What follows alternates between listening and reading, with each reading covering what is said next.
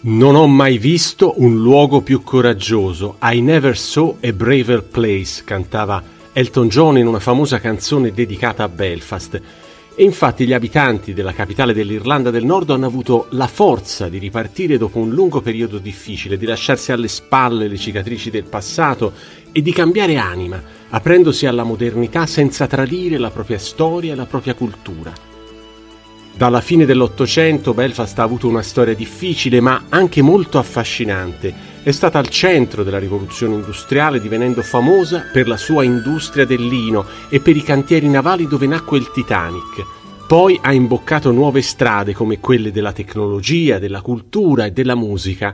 Ricordo molto bene la prima volta che ci sono stato, era la metà degli anni 90, in città si respirava grande tensione perché era in corso la fase conclusiva del processo di pace anglo-irlandese. In seguito ci sono tornato spesso e negli anni ho potuto osservare la sua rinascita e la sua straordinaria trasformazione, favorita dallo storico accordo del 1998. Da allora è riuscita a lasciarsi definitivamente alle spalle un passato turbolento fino a diventare una meta turistica sempre più frequentata. Oggi Belfast è quasi irriconoscibile, è diventata una città ricca di vita, di arte, di storia, con una scena musicale tra le più vivaci e giovani del paese, che ricorda un po' Berlino dopo la caduta del muro. La sua rinascita ruota tutta intorno al nuovo quartiere del Titanic, realizzato riqualificando l'area dei cantieri navali dove fu costruito il famoso transatlantico. Visitandola adesso si ha la sensazione di trovarsi in una città unica dove accanto all'eredità del passato si sente forte un'energia positiva che per me la rende un luogo davvero speciale. Io sono Riccardo Michelucci e da anni percorro l'Irlanda in lungo e in largo, ma ogni volta scopro qualcosa di nuovo e di sorprendente con Storia d'Irlanda faremo un viaggio insieme all'ente del turismo irlandese attraverso i luoghi, i personaggi e le curiosità di questa terra ricca di fascino e di cultura.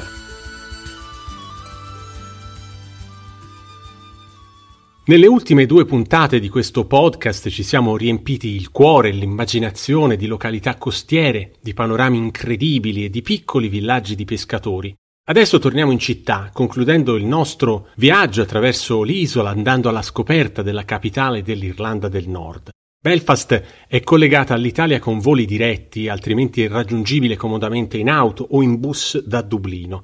La stazione degli autobus si trova nel cuore del centro cittadino, a ridosso del famoso Europa Hotel, una lussuosa torre a 12 piani che spicca nella centralissima Great Victoria Street. Stretta tra mare e montagna, attraversata dal fiume Lagan, Belfast si visita facilmente a piedi, soltanto per gli spostamenti più impegnativi vi consiglio di prendere uno dei famosi taxi neri simili a quelli che si trovano a Londra. Il cuore della città è suddiviso in quattro quartieri, Cathedral, Titanic, Geltacht e Queens, che prende il nome dall'omonima università. Ai margini del centro, non lontano dalla stazione centrale dei bus, inizia Botanic Avenue, un viale che conduce al maestoso edificio in stile Tudor della Queen's University, l'ateneo pubblico fondato all'inizio dell'Ottocento. La sua inconfondibile facciata in mattoni rossi è circondata dal verde e da un'atmosfera quasi regale. Nelle sue aule hanno studiato futuri poeti, attori presidenti della Repubblica. L'università offre oggi circa 300 corsi di laurea ed è molto attiva in ambito culturale per oltre mezzo secolo ha ospitato anche il Belfast International Arts Festival, un rinomato appuntamento dedicato alla letteratura, al teatro, alla danza, alle arti visive. Da alcuni anni il festival si è trasferito nel centro cittadino e rappresenta un motivo in più per visitare Belfast tra ottobre e novembre. Adiacenti all'università si spalancano di fronte a noi le splendide serre vittoriane del giardino botanico, Inaugurate all'inizio dell'Ottocento e diventate da tempo un luogo di incontro molto popolare per residenti, studenti e turisti, i Botanic Gardens ospitano di solito festival e concerti musicali, tanto per fare un esempio, in passato qui hanno suonato artisti del calibro di Bob Dylan, U2 e Sinead O'Connor. Presso i giardini botanici si trova anche l'Ulster Museum, ristrutturato di recente in occasione dei suoi 200 anni di storia, In oltre 8.000 metri quadrati di spazio espositivo a ingresso gratuito, il museo ospita collezioni di arte moderna, archeologia e scienze naturali, ma anche sezioni di numismatica, botanica, geologia e storia locale, al cui interno sono conservati ad esempio alcuni resti della invincibile armata spagnola. Sono stati ritrovati tra le rocce della vicina Giants Causeway dove una flotta di navi naufragò nel 1588 ai tempi della guerra anglo-spagnola del XVI secolo. Gran parte del centro di Belfast è un'isola pedonale circondata da edifici vittoriani, edoardiani e georgiani, quasi una sintesi architettonica e culturale del primo Novecento, con negozi e centri commerciali avveniristici, ristoranti e locali per tutte le tasche e panchine sulle quali ci si può sedere ad ascoltare i musicisti di strada. Entrando in centro ci si imbatte quasi subito nell'imponente City Hall, il palazzo comunale di fronte al quale si erge maestosa la statua della regina Vittoria, e poco più in là quella di Sir Edward Harland, il fondatore dei cantieri navali Harland Wolff, dove fu costruito il Titanic. L'edificio della City Hall fu realizzato all'inizio del XX secolo in stile rinascimentale, agli angoli ha quattro torri che dominano il cielo cittadino, mentre al centro spicca invece una grande cupola rivestita in rame. I suoi sfarzosi interni sono un trionfo di marmi bianchi italiani di vetrate policrome che illustrano leggende celtiche ed episodi cruciali della storia irlandese. Con i tour guidati gratuiti si possono visitare alcune stanze, tra cui la particolarissima Sala del Consiglio, ricoperta dal legno di quercia dove si radunano i 51 membri dell'Assemblea cittadina. Molto bello è anche il grande murale dipinto da John Luke nel 1951 che celebra le industrie cittadine dell'epoca, oggi tutte scomparse. All'esterno della City Hall, nel giardino che circonda l'edificio, si trova il Memoriale del Titanic, un grande monumento in pietra sul quale sono incisi i nomi delle persone naufragate nel disastro del 1912.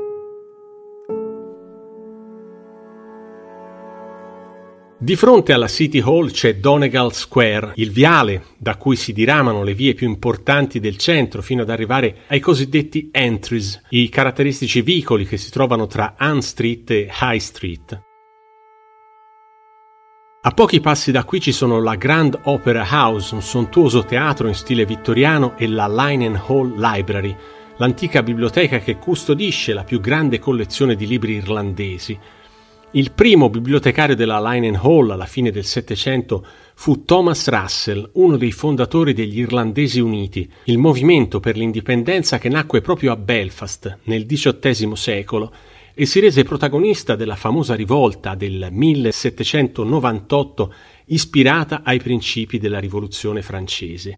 Ad appena un isolato di distanza, avvicinandosi alla riva del fiume, troviamo il St. George Market, un mercato coperto in stile vittoriano con un'atmosfera tipicamente irlandese dove in oltre 150 bancarelle si possono scovare oggetti di antiquariato, artigianato, abiti di seconda mano e prodotti alimentari. Può essere il posto giusto per fermarsi a gustare cibi tipici locali, come l'Ulster Fry, la celebre colazione irlandese a base di pancetta, uova, patate, black pudding e soda bread.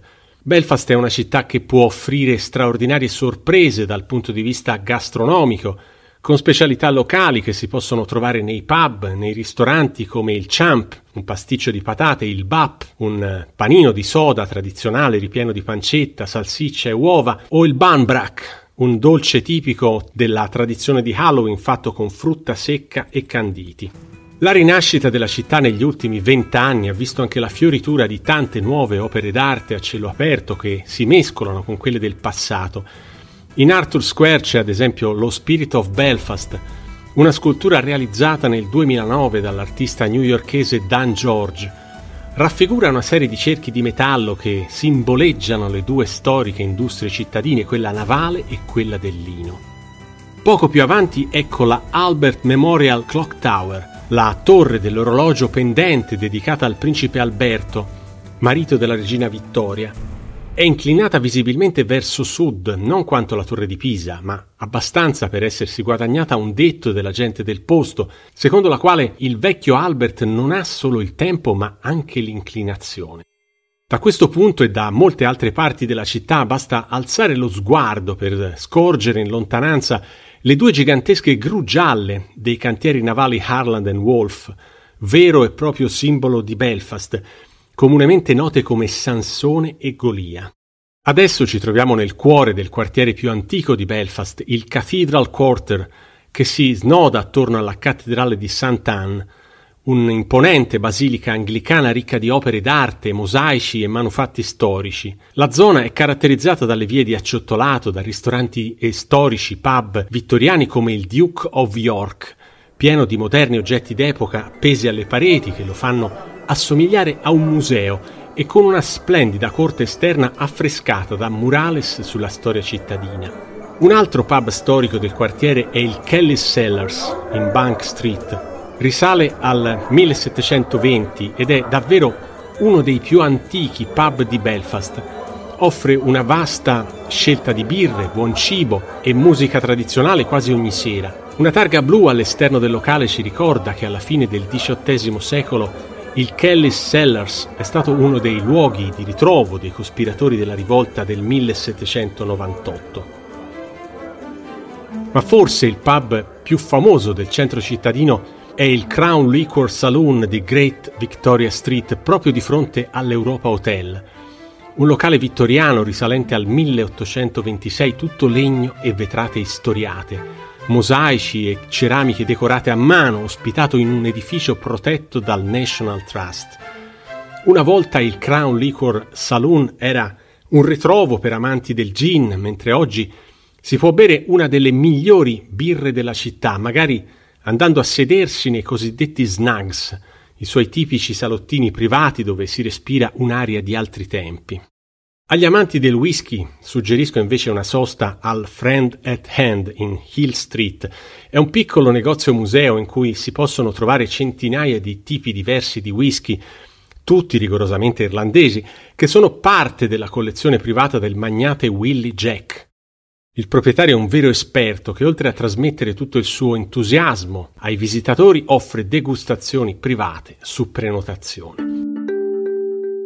Il quartiere della cattedrale è noto anche per le gallerie e gli spazi d'arte come il Metropolitan Arts Center, aperto nel 2012 e ormai diventato un punto di riferimento per musica, teatro, arte e danza, o la Golden Thread, una delle gallerie d'arte contemporanee dove hanno esposto tra gli altri anche grandi artisti contemporanei come William Kentridge e Tracy Emin.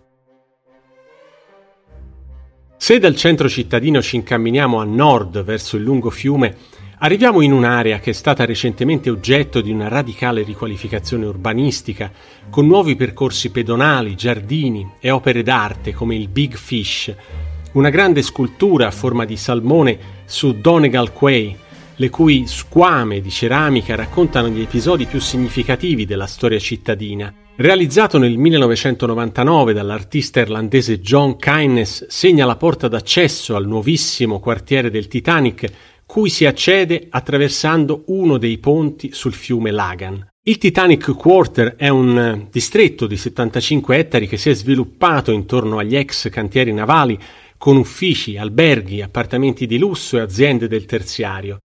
Ne fanno parte anche i Titanic Studios, dove sono stati girati tra gli altri film e serie televisive di successo come Il Trono di Spade e l'Odyssey, un grande centro per lo sport e il tempo libero. Proseguendo lungo la banchina sul lato destro del fiume, la prima tappa è il Titanic Belfast, un imponente edificio tutto vetro e alluminio formato da tre corpi a forma di prua argentata. Ha le sembianze di una nave che emerge dall'acqua come un iceberg ed è un chiaro riferimento al transatlantico che naufragò oltre un secolo fa, in mezzo ai ghiacci della Groenlandia. Non meno spettacolare è il percorso interno dell'edificio, tra pareti che ricordano lastre d'acciaio arrugginite, postazioni interattive ed effetti sonori. È insomma un, un'esperienza visiva ma soprattutto sensoriale, con passaggi tridimensionali che conducono i visitatori attraverso le sale dei motori e le caldaie, lungo i corridoi della nave e i suoi ponti, mentre la salita con un ascensore a gabbia rende l'idea di quanto fossero alti i ponteggi del cantiere navale. Il Titanic Belfast è molto più di un semplice museo. Progettato dall'architetto statunitense Eric Kuhne e inaugurato nel 2012 in occasione del centenario del naufragio, racconta la breve e tragica storia della nave che fu costruita proprio qui, negli ex cantieri navali di Belfast all'inizio del Novecento. Visitarlo è come fare un viaggio a ritroso nel tempo, calandosi nell'atmosfera dell'epoca che è stata ricreata alla perfezione anche nelle sue dimensioni. Ha infatti nove gallerie distribuite su sei piani, proprio come il Titanic, che salpò da Belfast il 2 aprile 1912 e 12 giorni dopo entrò in collisione con un iceberg nel nord dell'Atlantico, affondando nel giro di poche ore. Particolarmente toccante è la sezione dedicata al naufragio, in cui si possono rivivere gli ultimi istanti della nave, con la temperatura che scende rapidamente e i segnali Morse che si susseguono diffondendo disperate richieste di aiuto.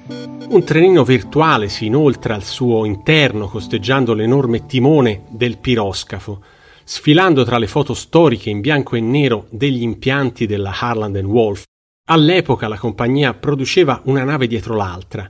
Oggi è ancora in attività, ma si occupa d'altro, per la precisione di ingegneria e fonti energetiche rinnovabili, di piattaforme petrolifere e di riparazione di scafi. Il Titanic Belfast non si limita a raccontare però la storia di uno dei più grandi disastri nautici della storia, della navigazione, ma celebra anche la memoria dei tecnici e degli operai che realizzarono il Titanic. Tra le centinaia di vittime del naufragio dell'aprile 1912 ci furono infatti anche 35 tecnici del cantiere, che erano stati invitati a bordo per assaporare il trionfo del gioiello tecnologico di cui erano artefici. Ciao, mi chiamo Ellen e lavoro al Titanic Belfast. Qui accogliamo visitatori da tutto il mondo, nel luogo di nascita del Titanic. Siamo in un edificio che si trova proprio accanto agli scali di Alaggio, dove fu costruito e varato il famoso transatlantico. L'esperienza del Titanic consente ai visitatori di scoprire i suoni, gli odori e le storie del cantiere navale, facendoci vedere come erano una volta. Le nostre gallerie hanno tutte un'unica direzione di marcia Potrete anche salire a bordo della SS Nomadic, l'ultima nave della White Star Line, ancora in circolazione. Abbiamo anche il Discovery Tour, una visita guidata a piedi dell'esterno dell'edificio. Non c'è storia più grande della nostra, non c'è posto migliore per raccontare questa storia. Non vediamo l'ora di darvi il benvenuto al Titanic Belfast. Nell'area adiacente dove sorgevano gli uffici della compagnia navale White Star Line, che progettò il transatlantico sono sorti nuovi edifici dalle forme avveniristiche come il Waterfront Hall, che ospita concerti ed eventi musicali, ed è qui che si trova anche l'SS Nomadic, la nave d'appoggio originale del Titanic che nell'aprile 1912 trasportò sul transatlantico 172 passeggeri entusiasti di prima e seconda classe, ignari di quello che sarebbe successo di lì a poco. Intorno all'area del Titanic ci sono ancora i vecchi quartieri operai di Belfast Est, formati da casette a schiera in mattoni, perfetto esempio di urbanizzazione irlandese dei tempi della rivoluzione industriale. In passato qui abitavano gli operai impiegati nel porto e nei cantieri e in uno di questi modesti edifici, nel 1945, nacque un bambino destinato a entrare nella storia della musica contemporanea. Il suo nome era George Ivan Morrison, ma tutto il mondo avrebbe imparato a conoscerlo come Van Morrison, uno dei cantautori più talentuosi e influenti del XX secolo, vera leggenda vivente del rock, del blues e del folk. La sua casa natale si trova al numero 125 di Hinford Street. Si raggiunge a piedi in circa mezz'ora dal Titanic Quarter ed è da tempo diventata un luogo di pellegrinaggio per gli amanti della musica. Van Morrison iniziò la sua carriera proprio qui, negli anni Sessanta, nello stesso periodo dei Beatles, e ancora oggi produce musica di grandissima qualità. Oltre ad avere profonde radici musicali, Belfast è una città tuttora pervasa dalla musica, grazie a un'eclettica offerta di festival, di locali e di pub che alimentano la sua vita notturna un altro modo per scoprire questo aspetto della città è partecipare a un Belfast Music Tour, una passeggiata che parte dal centro cittadino e ci porta alla scoperta di tutti i luoghi simbolo legati alla sua storia musicale. A poca distanza da qua c'è anche un luogo storico per la letteratura, è la casa natale di Clive Staples Lewis, l'autore della saga delle cronache di Narnia, uno dei padri della narrativa fantasy insieme a Tolkien, di cui fu grande amico Lewis nacque a Belfast nel 1898 e la città l'ha ricordato con una piazza dedicata al suo romanzo più famoso, Il leone, la strega e l'armadio. Realizzata nel 2016, la C.S. Lewis Square ha uno splendido giardino con sette statue in bronzo raffiguranti alcuni personaggi e luoghi del libro. Belfast ha anche ispirato grandi scrittori del passato, come ad esempio Jonathan Swift, il celebre autore dei viaggi di Gulliver, Alzando lo sguardo, in alcuni punti della città si vede la collina di Cave Hill con il famoso naso di Napoleone, un affioramento di roccia che ricorda il profilo del famoso imperatore francese dal quale Swift avrebbe tratto ispirazione per creare il suo mitico personaggio dei racconti di Gulliver.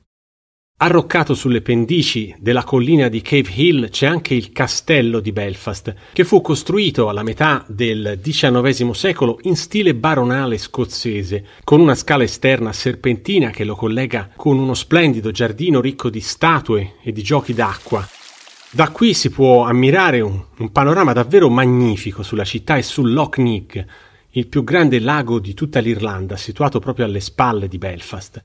Secondo una leggenda, sarebbe stato il gigante della mitologia irlandese Finn McCool a creare il lago, gettando una gigantesca zolla di terra nel mare d'Irlanda. Belfast è una città molto famosa soprattutto per i suoi murales.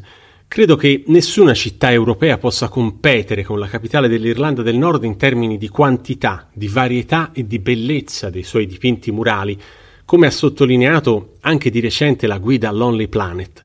Un tempo era rinomata soltanto per i murales legati alla storia del conflitto anglo-irlandese, ma in tempi recenti il patrimonio artistico sui muri di Belfast è cresciuto sempre più, aprendosi anche a molti altri temi e a differenti forme rappresentative. I murales a sfondo politico sono una peculiarità di Belfast, vengono utilizzati per mantenere viva la memoria del passato, per ricordare persone cadute durante il conflitto o per esplicitare il proprio schieramento dipingere le facciate delle abitazioni, i muri divisori, le pareti dei palazzi. È una tradizione che dura da decenni che contraddistingue le strade e i quartieri più popolari di Belfast, ma anche quelle di Derry e di altre località dell'Irlanda del Nord. Muri e pareti degli edifici sono tappezzati da centinaia di ritratti e graffiti, alcuni davvero bellissimi, che trasudano sentimenti di appartenenza e costituiscono le pagine di un enorme libro di storia a cielo aperto. Il giro dei murales di Belfast si può fare a piedi, usando le apposite mappe che si trovano online o negli uffici turistici, oppure con un tour sui tradizionali taxi neri che partono ogni giorno dal centro cittadino e portano alla scoperta dell'area cattolica di Falls Road di quella protestante di Shankill Road, dove si trovano alcuni dei più famosi murales a sfondo politico, che raccontano la drammatica storia recente della città. I tassisti sono diventati vere e proprie guide turistiche abituate a spiegarne il significato e farsi portare in giro da loro è davvero un'esperienza, anche perché quasi sempre si tratta di persone che quegli anni li hanno vissuti sulla propria pelle sono quindi in grado di raccontarci tanti aneddoti, a patto di capire l'accento inglese di Belfast che, ve lo garantisco, non è proprio uno dei più semplici.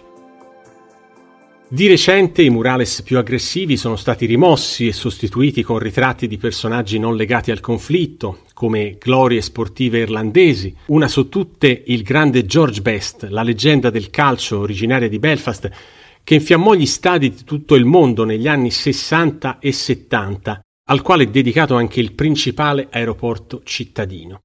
A proposito, la sua casa natale al numero 16 di Barren Way è diventata un museo aperto al pubblico. Si trova in un quartiere a sud della città dove il grande Best mosse i primi passi da calciatore. Un tempo, sui muri di Belfast, si trovava spesso anche una scritta molto eloquente Maradona good, Pelé better, George best. Negli ultimi anni gli artisti di strada irlandese internazionali si sono davvero scatenati, riempiendo le strade, le piazze, i vicoli del centro cittadino con graffiti e dipinti non legati al tema dei cosiddetti Troubles, cioè al conflitto anglo-irlandese. La street art urbana è diventata parte integrante della rinascita culturale di Belfast, al pari dei nuovi monumenti e della riqualificazione dei nuovi quartieri, tanto che di recente anche l'amministrazione cittadina ha promosso e finanziato molti progetti.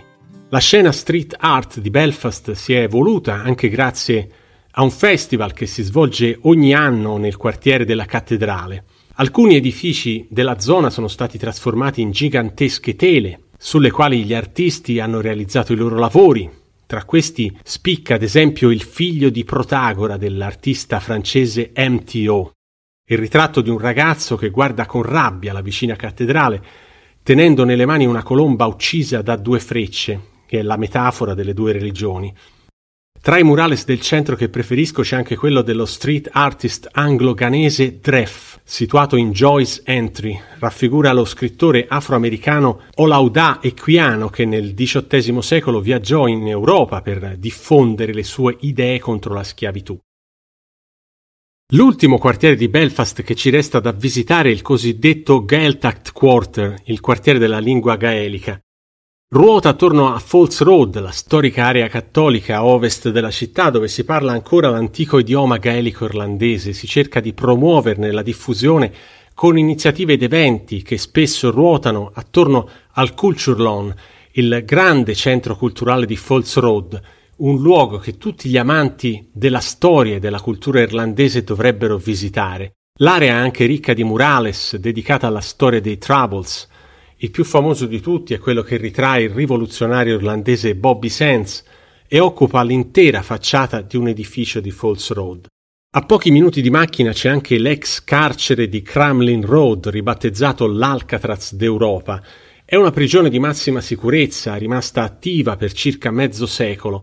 Ha chiuso i battenti nel 1996 dopo aver ospitato anche molti prigionieri incarcerati ai tempi del conflitto. Nelle sue celle, tra le sue mura, sono custodite alcune delle storie più tragiche e misteriose del paese. La nostra visita a Belfast per il momento finisce qui e conclude anche la prima stagione di Storie d'Irlanda. Vi ringrazio per avermi seguito in questo podcast in cui siamo andati alla scoperta di alcuni degli itinerari e delle città più famose dell'isola di Smeraldo, ma ovviamente restano ancora tante cose da raccontare e da scoprire per prepararsi al meglio a un viaggio in Irlanda. Dunque, un saluto e un arrivederci a presto in Irlanda da Riccardo Michelucci e da Turismo Irlandese. Il podcast Storie d'Irlanda è stato pensato e realizzato a cura dell'ente del turismo irlandese. Per maggiori informazioni anche riguardo all'accesso sull'isola d'Irlanda visita irlanda.com e segui i canali social dell'ente del turismo irlandese.